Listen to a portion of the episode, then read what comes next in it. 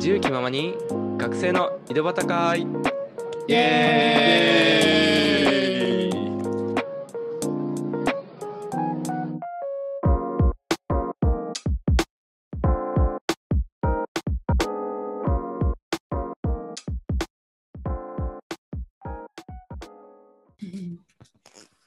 はい。えー本日は、えー久しぶりすごい久しぶりなんですけど、えー世界を広げるブローデンマイワールド、えー第6回ということで、えー加藤マイケル・コーニーさんにお越しいただいております。よろしくお願いします。よろしくお願いします。お願いします。えーまずはちょっとプロフィールから、えーご紹介しますね。えージャパニーズグレイツ株式会社代表取締役社長、えー加藤マイケル・コーニーさん。えー1988年、えー株式会社アルクの海外事業部で、えー留学先の国際ネットワークを作ることから、えー始め、えー1900年代には、えーバンダイ、えーそれからトヨタの、えー最初の日本語ウェブサイトを作り、えー初期 ISP、えーインターネットサービスプロバイダーかな？の営業を行うなど、日本のインターネット業界を作ることに貢献されてきました。えー現在はですね、さまざ、まな、えー地方創生プロジェクトに取り組まれて、えーいるということで、えー今年の3月でしたかね、3月には福岡の方に、えー来られて、えーまた新しいプロジェクトをされる、えーそうです。一応国籍の方が現在も、現在もアメリカですかね。はい現在アメリカ、えーで、えーカリフォルニア州ロサンゼルス出身ということなんですけど、もう日本に住まれて今年で35年目になりますか ?4 年目、4年目が夏で、う4ん年目がな終わり終わります。うん、5, そろそろ年目はじゃあ5年目には始まる頃で。うん。まあ、ご家族と、えー日本で、えー暮らされています、えーよろしくお願いします。よろしくお願いします。お願いします。えーそじゃ若若干訂正だけど、あの、はい、えー一番最初にウェブサイト作り始めて、まあ、あの、はネットビジネスやってたのは90年代ですね。93年とか、えー4年とか、そのくらいから始めているんで、まあ、あの、多分インターネットっていう表現すら誰も知らないくらいの時に始めた、えーうんわけです。なんだろう。あの、私、経歴を見させていただいたんですけど、あの、事前に送っていただいた、もうなんか、ちょっと、すごい量 量というか、もう、なんだろう。もう本当に年々っていうかもう本当に1年2年単位です。もう次々に新しいことに挑戦されてるっていうなんか印象を受けてなんだろう。そのあたはい次々に 新しいことに挑戦するその原動力みたいなのとかきっかけとかなんだろうモチベーションとかそういうのを結構知りたいなっていうふうにう思んいます。はいいいいいとこついてね。あの、出してものすごい、その、なんていうの、同じことを繰り返すっていうのはすごい嫌で、うんえーなんていうかな、あの、普通企業って、あの、同じことを繰り返せる、えーまあ、スタッフもそうだけど、えーなんていうの、えだんだんだんだんそう同じことやってると、その、んなんていうか、まあ、効率性っていうか上がってきて、うん。えーリピートすることによって、まあ、あのお同じ、まあ、例えばプロジェクトの材料をちょっと加工してあのなんてあの次の客に、まあ、あの売り込むっていうか、うんそういうふうにするのが一番効率性が上がるっていうふうに言われてるんだけどうん俺ですごいそれってつまんなくて。うんなんていうかね、いつも、えーいや、これってよくわかんないよね。ここれってもっとし知りたいよねこ。こういうことはでできたらいいよねっていうのを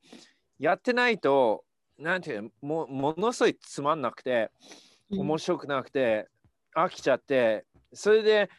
えー自分の生産性っていうのはあの下がるんですね。モチベーションも含めて。ああ、なるほど。あのうんやっぱりあのつまんなくなると、やりたくないんで、うんで次が次、その新しいものを取り込んでいくことがもう一番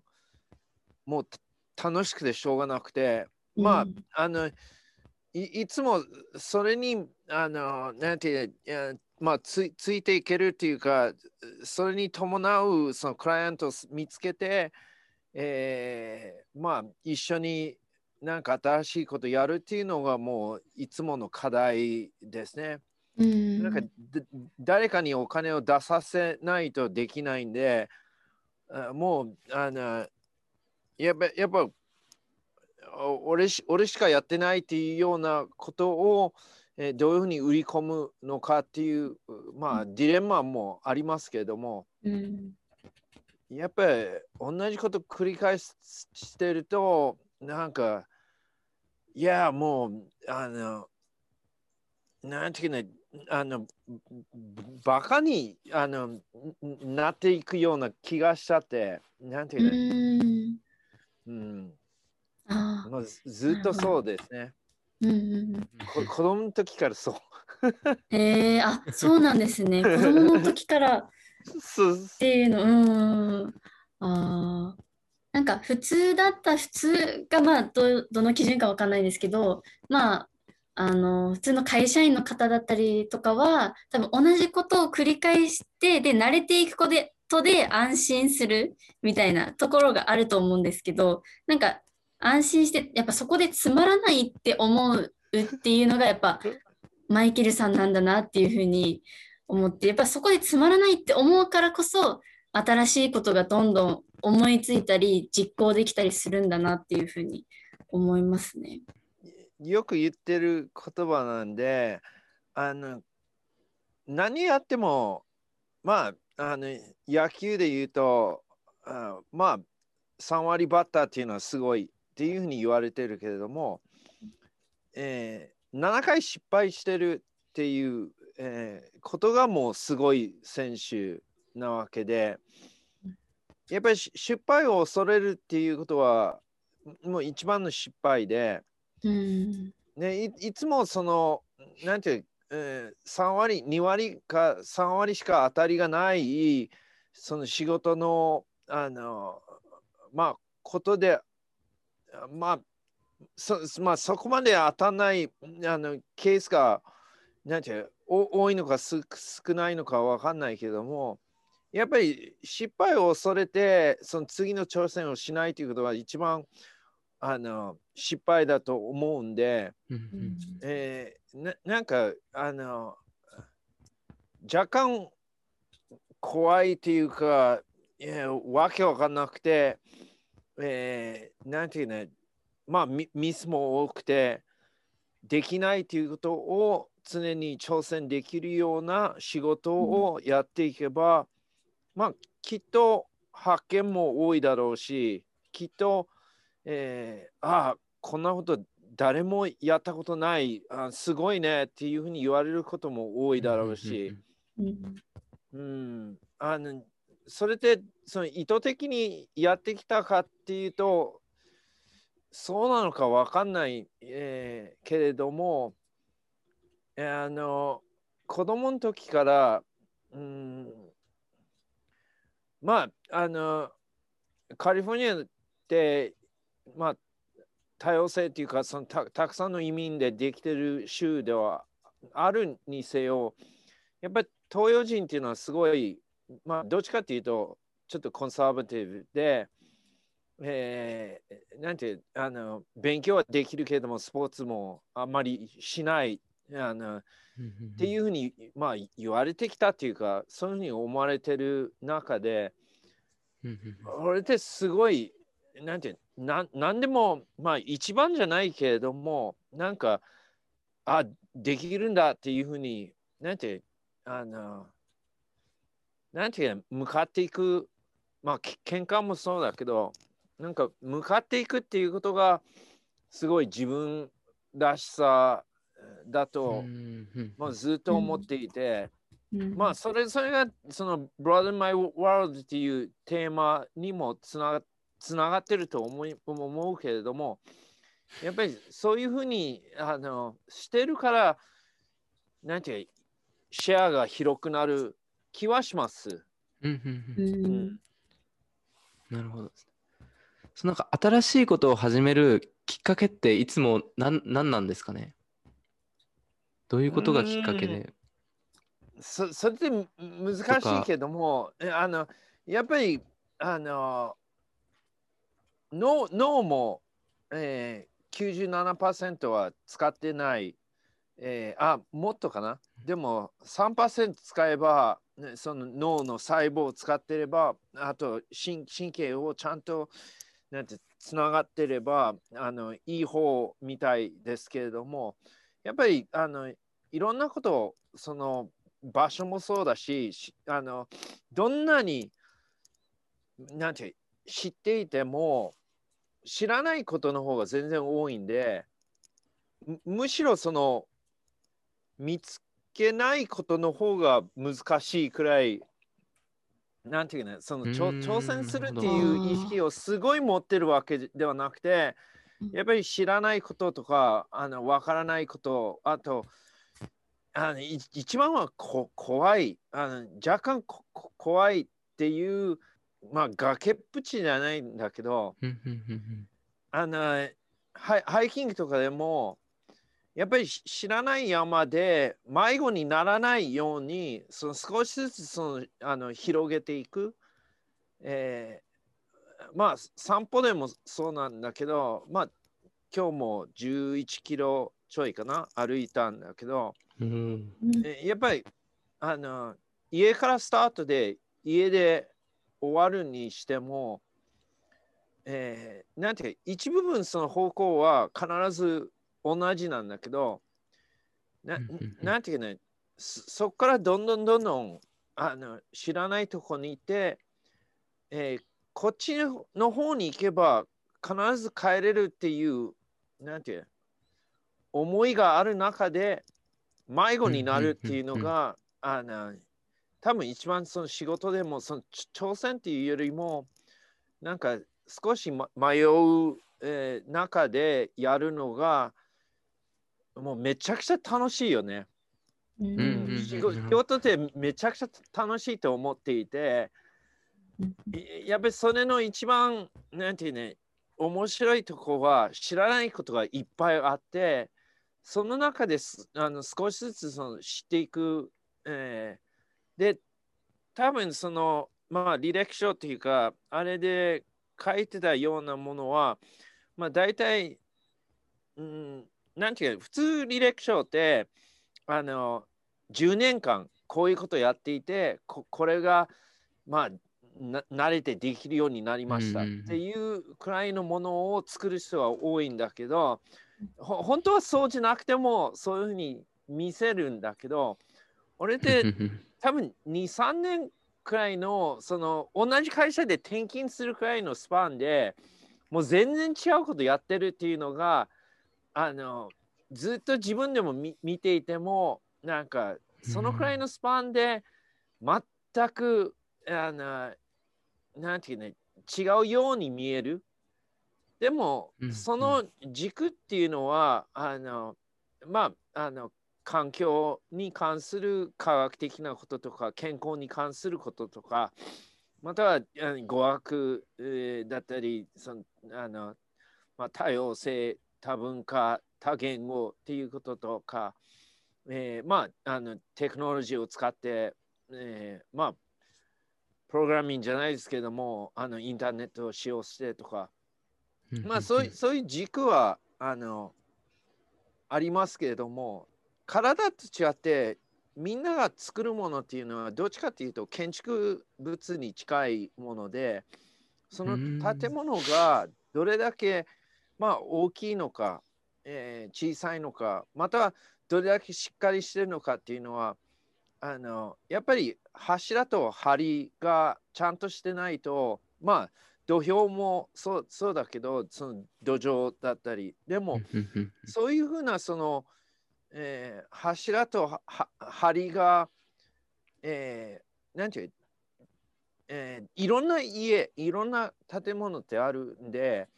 あの1本しかなきゃいけないわけではなくてその、えー、2本3本4本の軸に対して、えー太い針を貼ってってっていうまあそそんな感じであのいろんなことを挑戦し続けられてるかなっていう感じはします。まあ、うんうんあの履歴書っていうかその自分も自分のことを振り返って、えーあそろそろなんか思い切って何かできないと孤立するなっていうふうに思って、えー展開することもあるけれども、うんああ、なるほど。うん、まああの全てが意図的じゃなくて多分なんていうどっかでそのなんていうかなその自分の奥であのやっぱり最近はあの音楽に関することをあのもっとやりたいなと思ってるとまあ自然的にっていうか自然に、えーまああの元ミュージシャン、まあ今でもミュージシャンだったり、あの、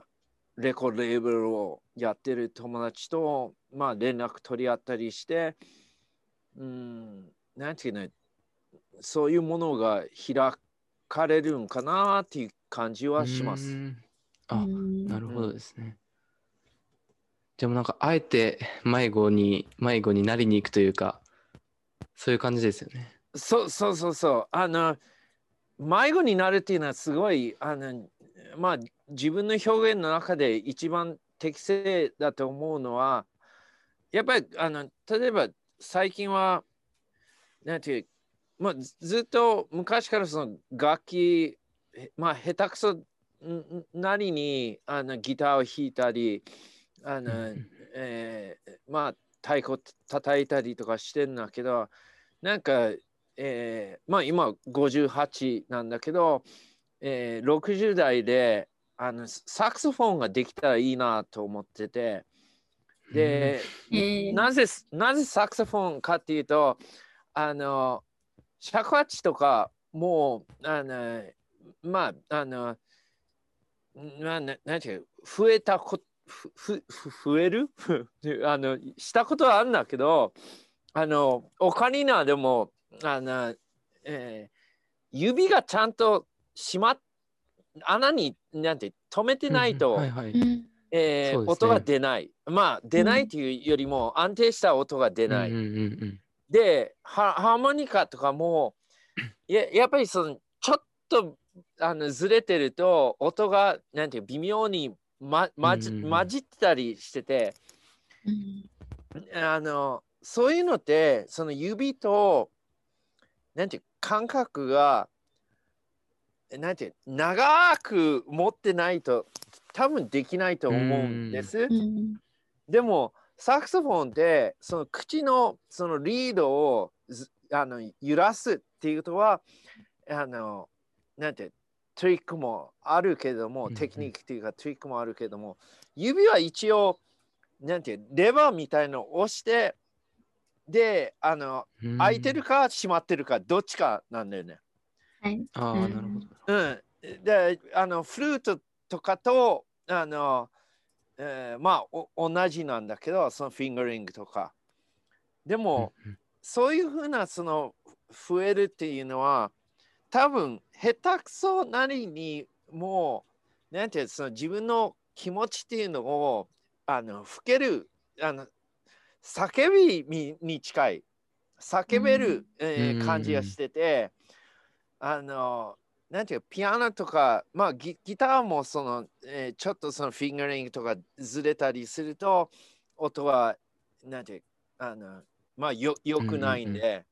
やっぱり年齢とともにその、うん、なんていうの例えばその DJ するときにはこういう雰囲気の音を流したいとかそれでその自分の声っていうのもないわけではないけどもそれであの自分の声じゃないじゃん。なんか自分の音じゃなくて人の音を、えーそのシチュエーションその、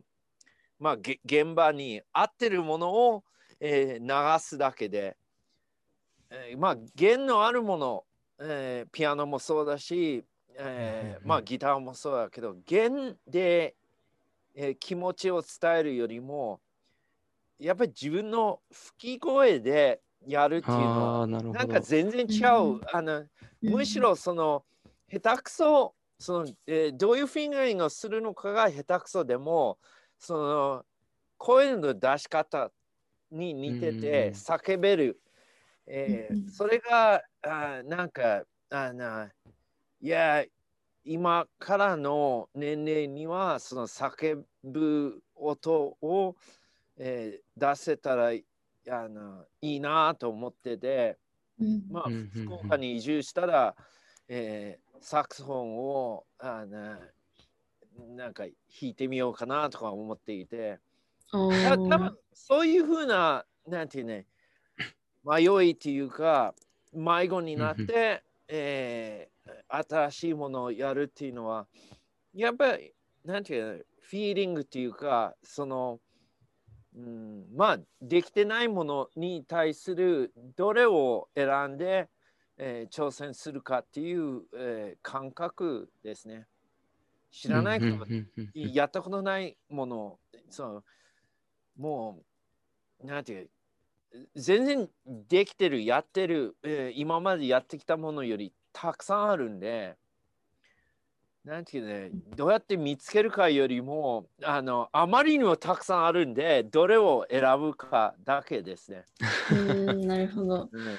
あーえ私実は中学と高校でサクソフォン吹いてたんですよ。あ、そう。ではい。なんで、その、なんだろう。えっと、ピア、ピアノも私やってたんですけど、私やっぱりピアノよりもなんかこう吹くサクソフォンの方が好きで、それなんでかなって、今やっぱおっしゃってたように、なんだろう。自分の口、息でやっぱ叫ぶみたいな感覚があったのかなっていうふうに今気づきました。なんかあ、、そう。うん。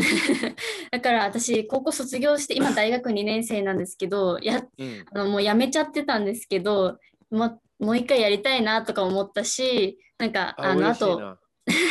あと私興味あったのがトロンボーンっていう楽器あで、あ れもう最初憧れてたんですよ。でも、あれが吹けなくて中学生の時に。で、それで、あの、サクソフォンかっこいいと思って吹き始めたんですけど、トロンボーンもちょっとやってみたいなっていうふうに今思いました。トロンボーンは、あの、間がいっぱいあるじゃない。そうなんですよ。難しいですよね。すごい難しい。その、うん。なんていうノートで、えーペンタトニックスケールとか、まあい、いろいろありますよね。あの、うん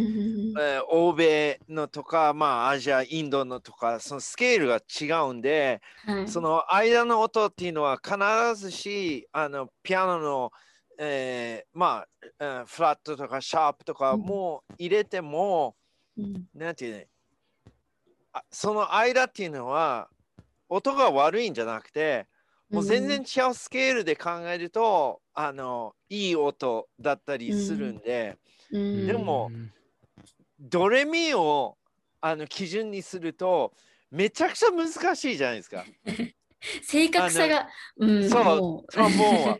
はい。で、で俺たちのもともと、なんていうの、間と取るっていうのは多分できるっていうか、それしかできない人なんで、うーん、あの。えーあのう歌とかもそうだけど、うん。あの一番その、えー、分かりやすいのはあのまあバブル時代ってあのみんな知らないけれどもバブル時代の、えーなんていうあのまあディスコクラブに行くと日本人は特にそうだけど、えーミラーがある壁とかあるのよ。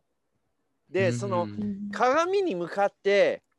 えーまあ向かってるわけじゃないんだけどそのひそやかにその鏡を見ながらみんなと同じ踊りするし人が多かったわけでやっぱりね同じような動きをするわけよ。うん。で俺俺ってうんそのあのまあガキの頃でもそうだけど、えーなんかそのゲームの中でみんなが同じ動きをするやつができなくて、勝手に一人であの自分の動きをしてるわけよ。えうー、ん。で、あの、そそれって、あの、なんていうこういうステップで何かをするっていうのが、もうできなくて、どうやってみんなができるのか。で、うんあの、わわざとその違うことやってるんじゃなくて、やってるつもりなんだけど、全然できてなくて、あのえーまあ、それが音にすると、いやっぱ例えばカラオケでも、あのみんながその、えー誰かを歌ってるなんかの歌にに似させようと歌うけれども、あの俺ってつそれができなくて、もううんどんな曲でも歌い歌いたいものを自分の曲にしちゃう。ああのーなるほど。うんすすべてそうで、うんそれで、まあ、どうしてサクソフォンかっていうと、あの、ノートは、その、なんていう、ぶれない、ドレミファソってなってんだけど、それをどういうふうな組み合わせで、うあの、まあ、叫ぶかっていうのはうん、その人にしかできないことなんで、うんってわけのわかんない自分の頭になる音が弾けたらいいなっていう感じ。うん、なるほど。あーでもなんかさっきのお話でそのみんなに合わせられないっていうところがもしかしたらそのまあ幼い時とかはちょっとコンプレックスみたいな感じだったのかもしれないけどそこが今こうなんだろう。合わせられないからこそ自分の強みっていうか自分しかできないことをやってるうんっていうのがなんか、うん、かっこいいなって素直に思いました。嬉しいけど、その、はい。あの、コンプレックスに思ったことはあんまりなくて、そうなんですね。うんえーあるとしたら、あの、まあ、小学生の頃の音楽祭みたいなとこで、あの、みんなが、まあ、同じ歌を歌う。まあ、コーラスとかで。うんはい。えーであの、そういうクラスの、まあ、う歌う中で、えー先生にこっそりと、マイクは口パクでいいよとか言われて、うん。もうあのい今、教育的に絶対に言っちゃいけないことをこっそりと言われて、うん。マイクはあの声出さないで、えー歌ってるふりをすればいいとかなんかでも勝手にその俺声でかいし もう自分の歌にしちゃってもういつもなんか品種買ってました。もう学校でいつも言われてた。ね、口パクでいい。あの、ちょっとマイクはすごい声がでかいんだよとか、なんかでかいだけじゃなくて、音程が違うんだよとか、なんか自分でも分かってたんだけど、うんもういつもそう言われてて、まあ、うん。それは若干コンプレックスだったのかな。でも、あの、しょうがないじゃんとかずずっと思っていて。うん。うん。うん、でも多分なんていう普通の人がコンプレックスになっちゃうことを俺はなんだろうな。なんかそれを変えようとしないというかかあの変えようとしてもか変わんないからあの、うんうんうじ自分のなんていうの好きなようにじゃないんだけど、うんえー自分らしさであの行くしかないっていう感じはもう昔からあるね。うん。うんやっぱなんかそこをやっぱりコンプレックスって思っちゃうと逆にそこを直そう直そうってとかあとなんだろう自分に自信がなくなっていっちゃったりとか普通の人ならなる人もいると思うんですけどそこをなんだろう合わせずにあのいや自分はこうだからもう自分がやりたいようにやるぜっていうところがやっぱり今のマイケルさん、うんてかもう変わってないですね。あその、うん。歌を歌う時からやっぱり今もうずっとそうやって生きてきてらっしゃるんだなっていうふうに感じますね。うんまあでもそれって多分アメリカで生まれ育ってるからっていうのもある部分があって、あのうん。いややっぱが学校であのまあ小中高ってだんだんだんだんと違ってきた部分もあるけれども、うん。あのテレビで見るえーなんていうスターたちはみんな白人だし、えーうん。まあ若干そのスポーツで黒人もいましたけどもやっぱりすあの高校生になっても、えーなんていうかっこいいという人たちはみんなその憧れてるのは白人だったりあの金髪の子だったり。で東洋人はっていうとみんな頭良くて、えー勉強はできるけれどもあのまああんまりかっこいいって言われる人はいなくて、でも俺って自分のなんていう心の中っていうか俺ってもう生意気で俺がもうあの学校だけじゃなくていや世界一かっこいいってあの自分で勝手に思ってて、ま、あの 彼女も一人もいない間でももう俺ほどかっこいいやついないよなとかずっと思っていて。うんで、あの、なんていうのスポーツでも、まあ、俺、全速で体小さくて、なんていうのあの、できないとこもたくさんあったんだけど、いや、もう、誰にも負ける気もなくて、えーまあ、バスケとか、あの、なんていう一番でかいやつにあの向かってって、あの、リバウンド取りに行く、えーうん。行ったりしてて、で、そういうふうにやってると、あの、レフェリーも、フィストロが、やっぱりでかいやつにぶつけられると、まあ、俺でぶっ飛ばれちゃう、あの、うん。その飛んじゃうんで、そうするとそいつがファウルされる、にあのコールされるんで、いいや、でも、あいつがぶつかりに来たのはあいつだよとかなんか言われても、結局、あの、吹っ飛んじゃうのは俺だから、東洋人も、あの、なんていうか負けないぞみたいなとこは、うん。小さい頃からか感じていて、で、うん。頭いいからあのとか、うん、まあそれもすごい生意気であの、うん、こんなバカな先生に頭いいって褒められてもつまんないとか思ったりしてね。あーあのだからあの結局仕事でもその、うんまだ誰もやってないことでまあち挑戦すると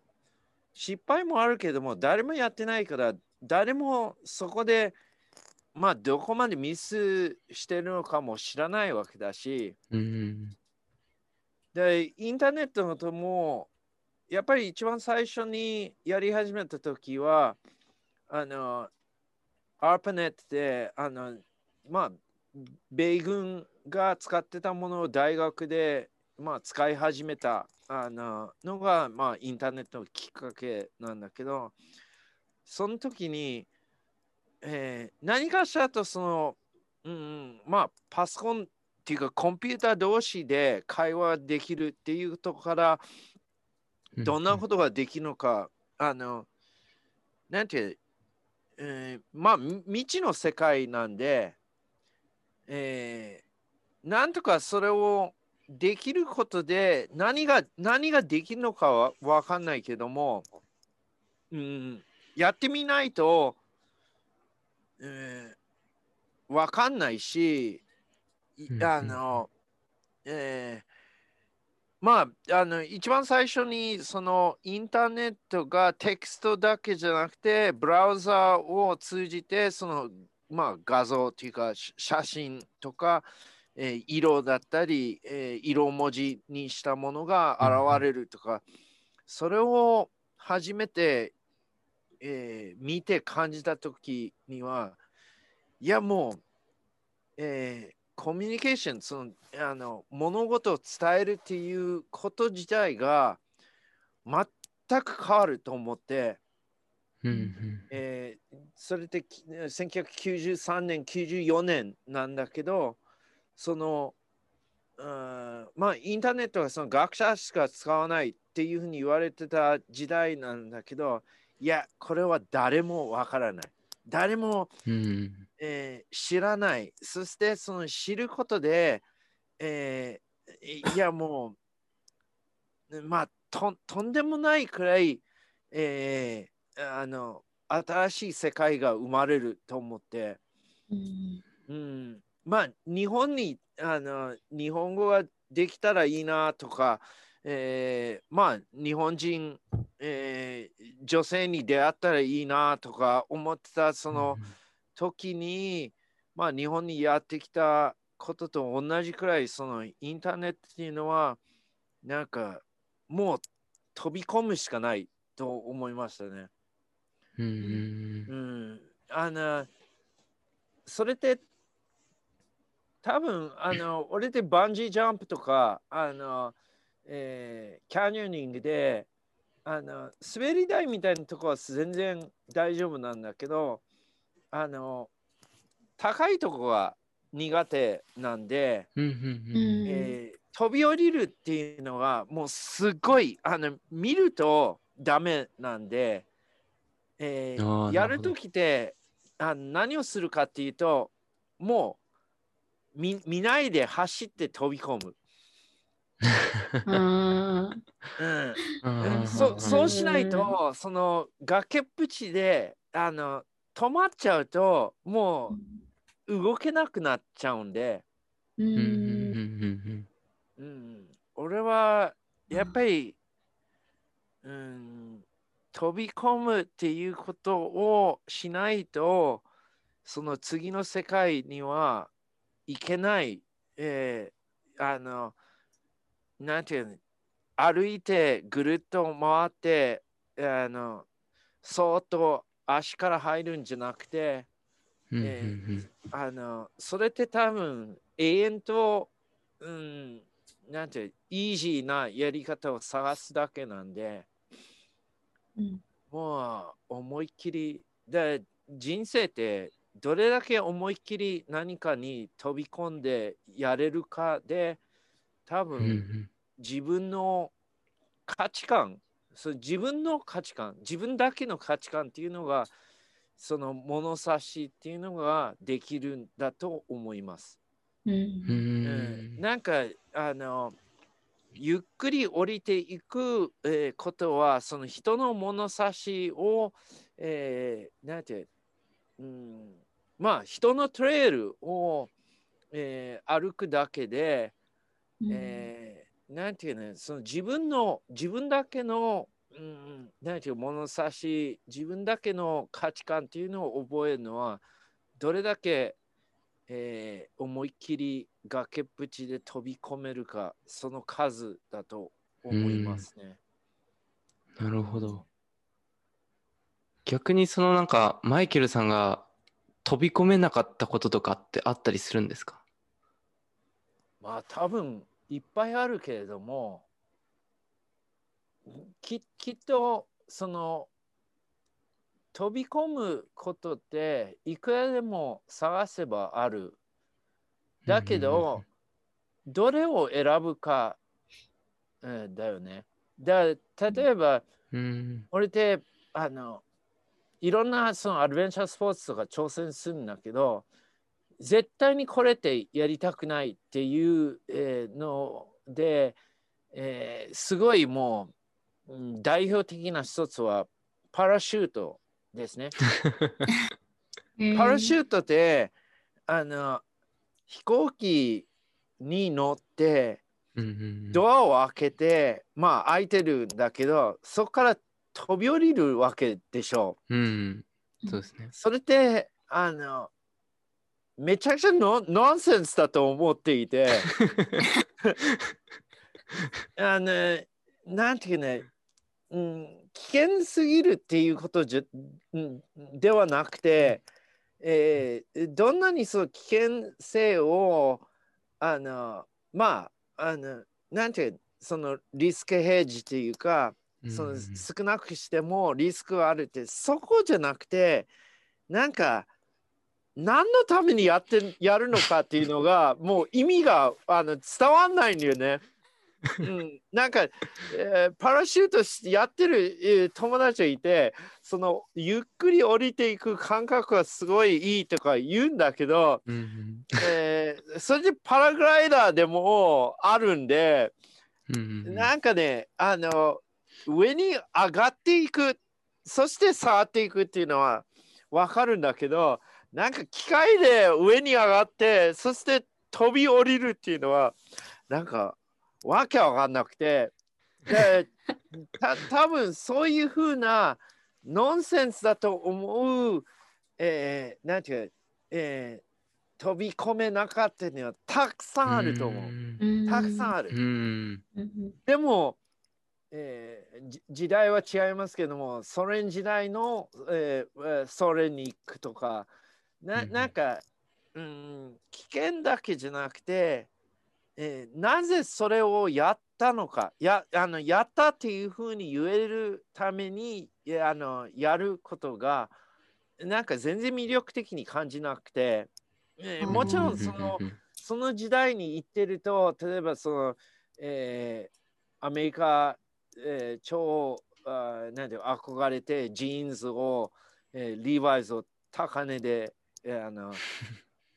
観光客からあの履いてるものを買っちゃうみたいな、なななんていうかその面白い出来事はたくさんあると思うけれども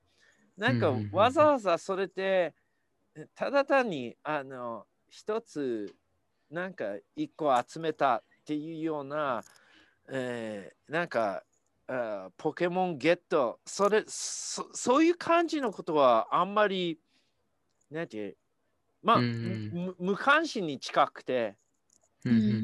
ううん。ん、あのどっちかというと、えーこういうふうなことができると、うん、まあ大げさに言うとその、うん、なんか世界を変えることができるかもしれないみたいな、うんなんかそういうものを挑戦するっていうのが、えーまあ大げさに言うとあのうん好きで。まあすごいむ難しいあのなんか表現ししにくいことなんだけど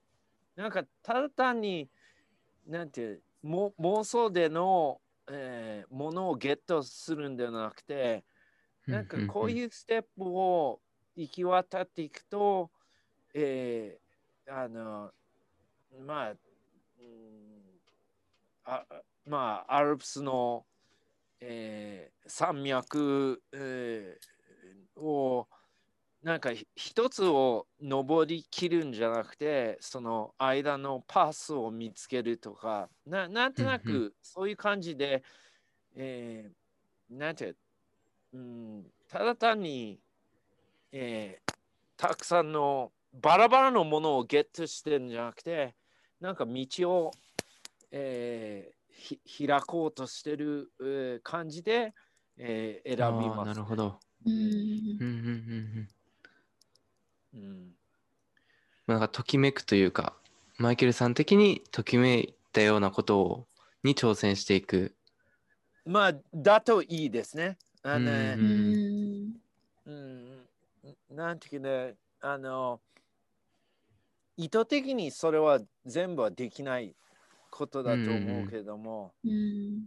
でもやっぱりその自分の軸、自分の、まあ、最初に言ってたような柱と針、やっぱりどどっかで新しい柱をまあ作るこまあ作るっていうかあの気づくことによってまあそそれがただ単にあの一本柱がどっかで立ってるんじゃなくてそれを元の建物につなげる針を、えーしっかりと、まあ、作っていくことによって、えーそれがあのまあ人が、えーまあ、暮らせるというか人がいられる、まあ、場所というかができると思うんで、うん。うん、ただあの絶対にまあ何歳になってもそのあ新たに柱を立ててっていうことはできた方があの、まあ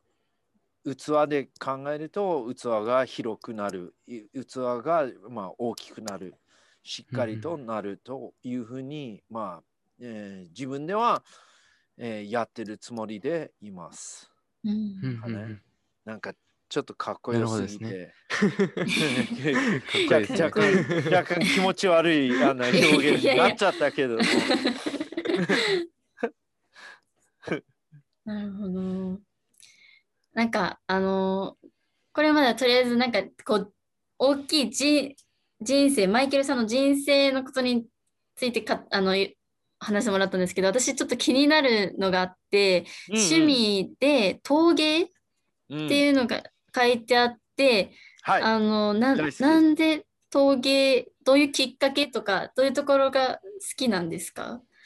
えっとね、大きく言うと、えーはい2つあります。はい。えー一つはあのこれを陶芸するときに新しい、はあのなんでまあグループえーと一緒に陶芸するときに、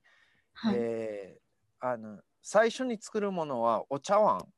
まあ、うん日本でのことなんだけど茶碗を作りなさいっていうふうに言って、えーまあそれって、えーまあえー一番初めての挑戦として、えーある意味で大きさ的にも誰でもまあでいくつろくろを使うかとか別にして、えー誰でも作れる。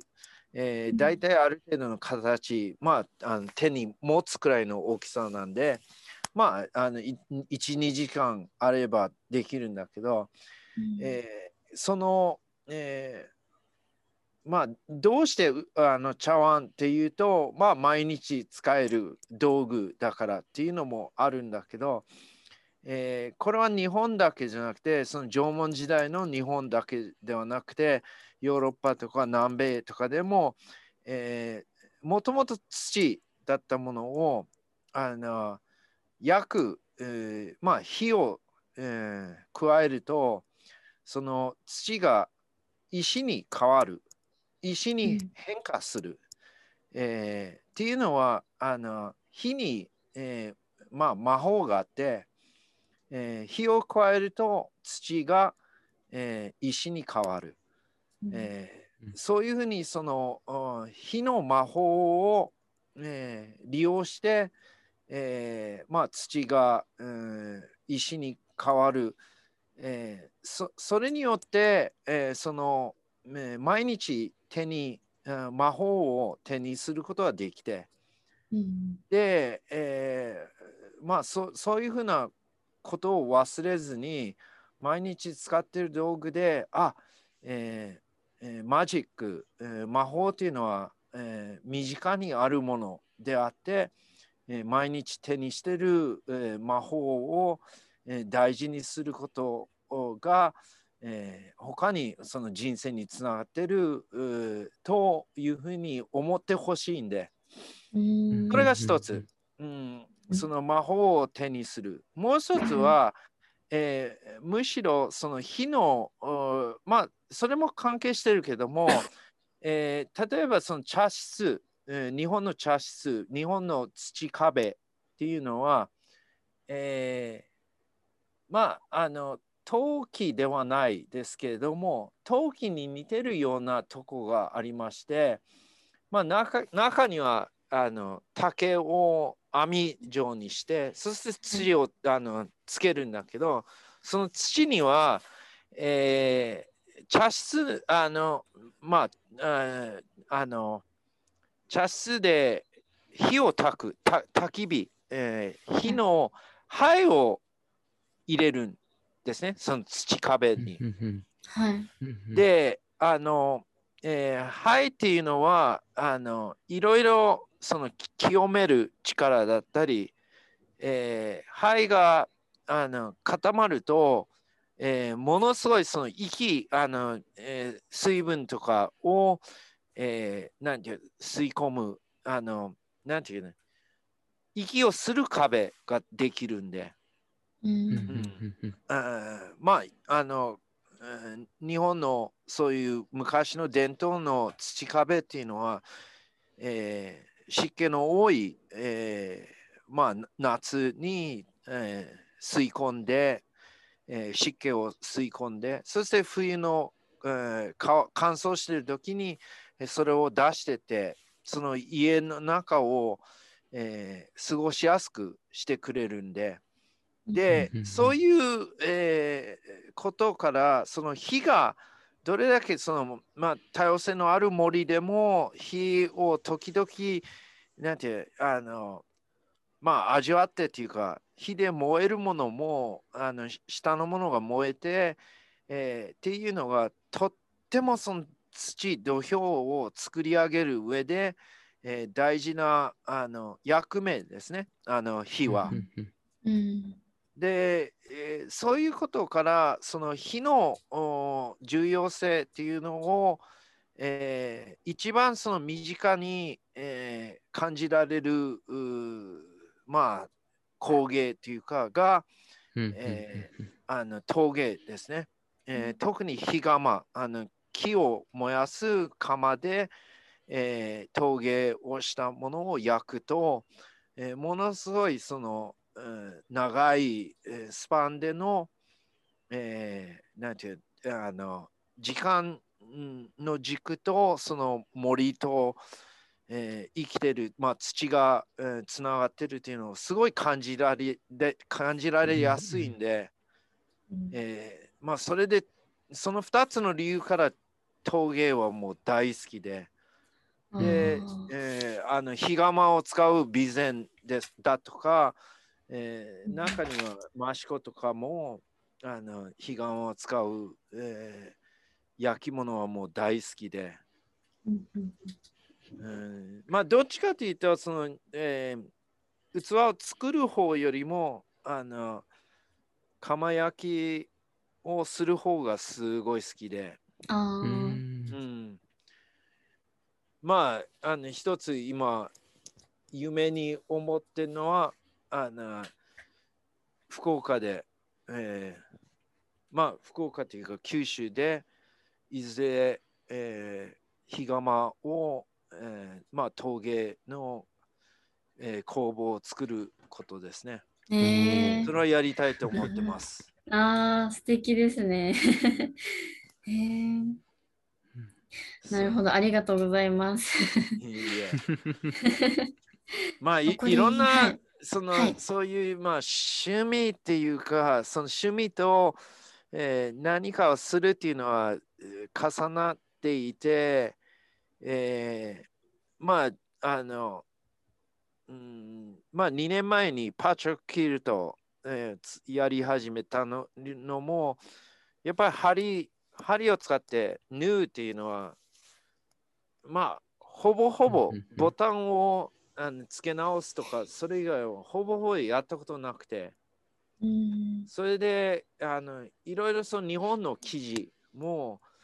えーなんていうまあ着物をはじめその使わなくなってるんで、えーやっぱり自分でもその縫うっていうことができるといいなと思っていて。うん。そうあの、えーこれからまあ私も移住する福岡にはあの博多織とか久留米ガスリとか、うんあのえーまあ同じ九州でもあの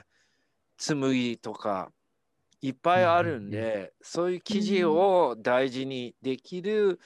えーこともしていきたいなとは思っていて。残りあとちょっとなんですけど、私からあと一つだけ質問したいんですけど、はい、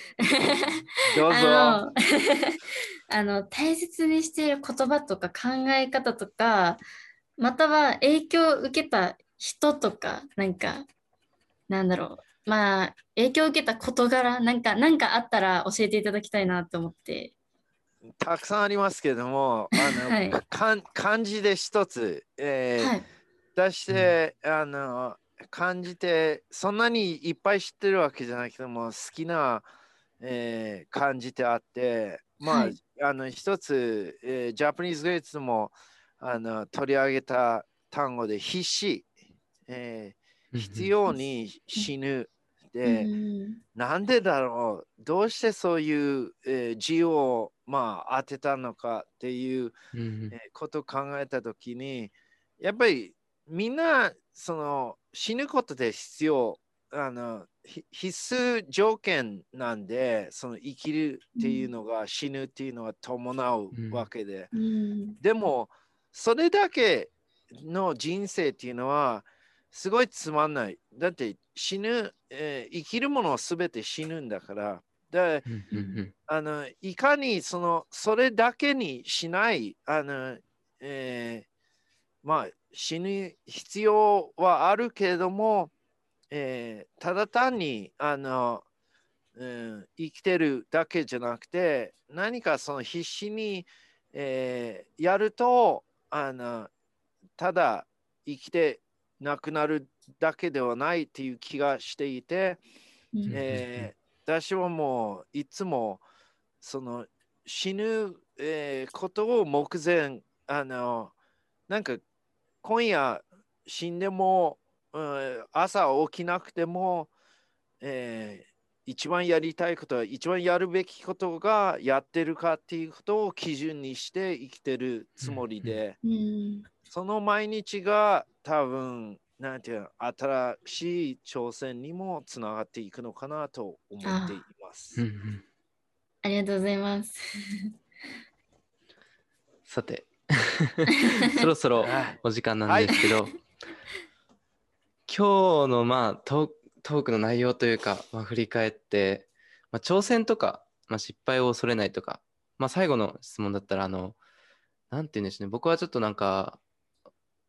こうただするだけじゃなくってこう後世に何かを残すっていうのがすごい、あのー大事なのかなみたいなのもちょっと感じたんですけど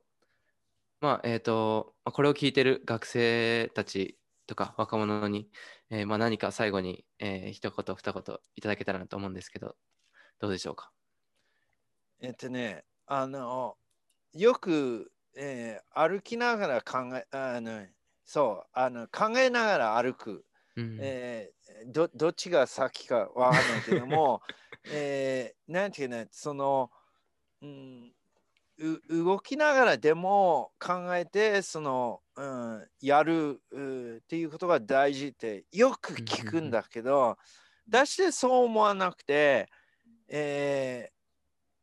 やっぱ考えるときはじっとすることも必要で、うん。えーただ何か決めた、うん、決まった時にはもうすぐ動き出す。うんできるだけ早くその決まったこと決めたことに対して動き出す。うんで失敗を恐れずってまあ最初からずっと言ってるけどもあのやっぱり動き出さないとその決めたことに対して動き出さないとえーなんていうのあのきつくなんでね。自分にプレッシャーを与える、うんまだ動き始めてない。まだ動き始めてない、で自分にあのストレスをためるんですね。うんうんうん。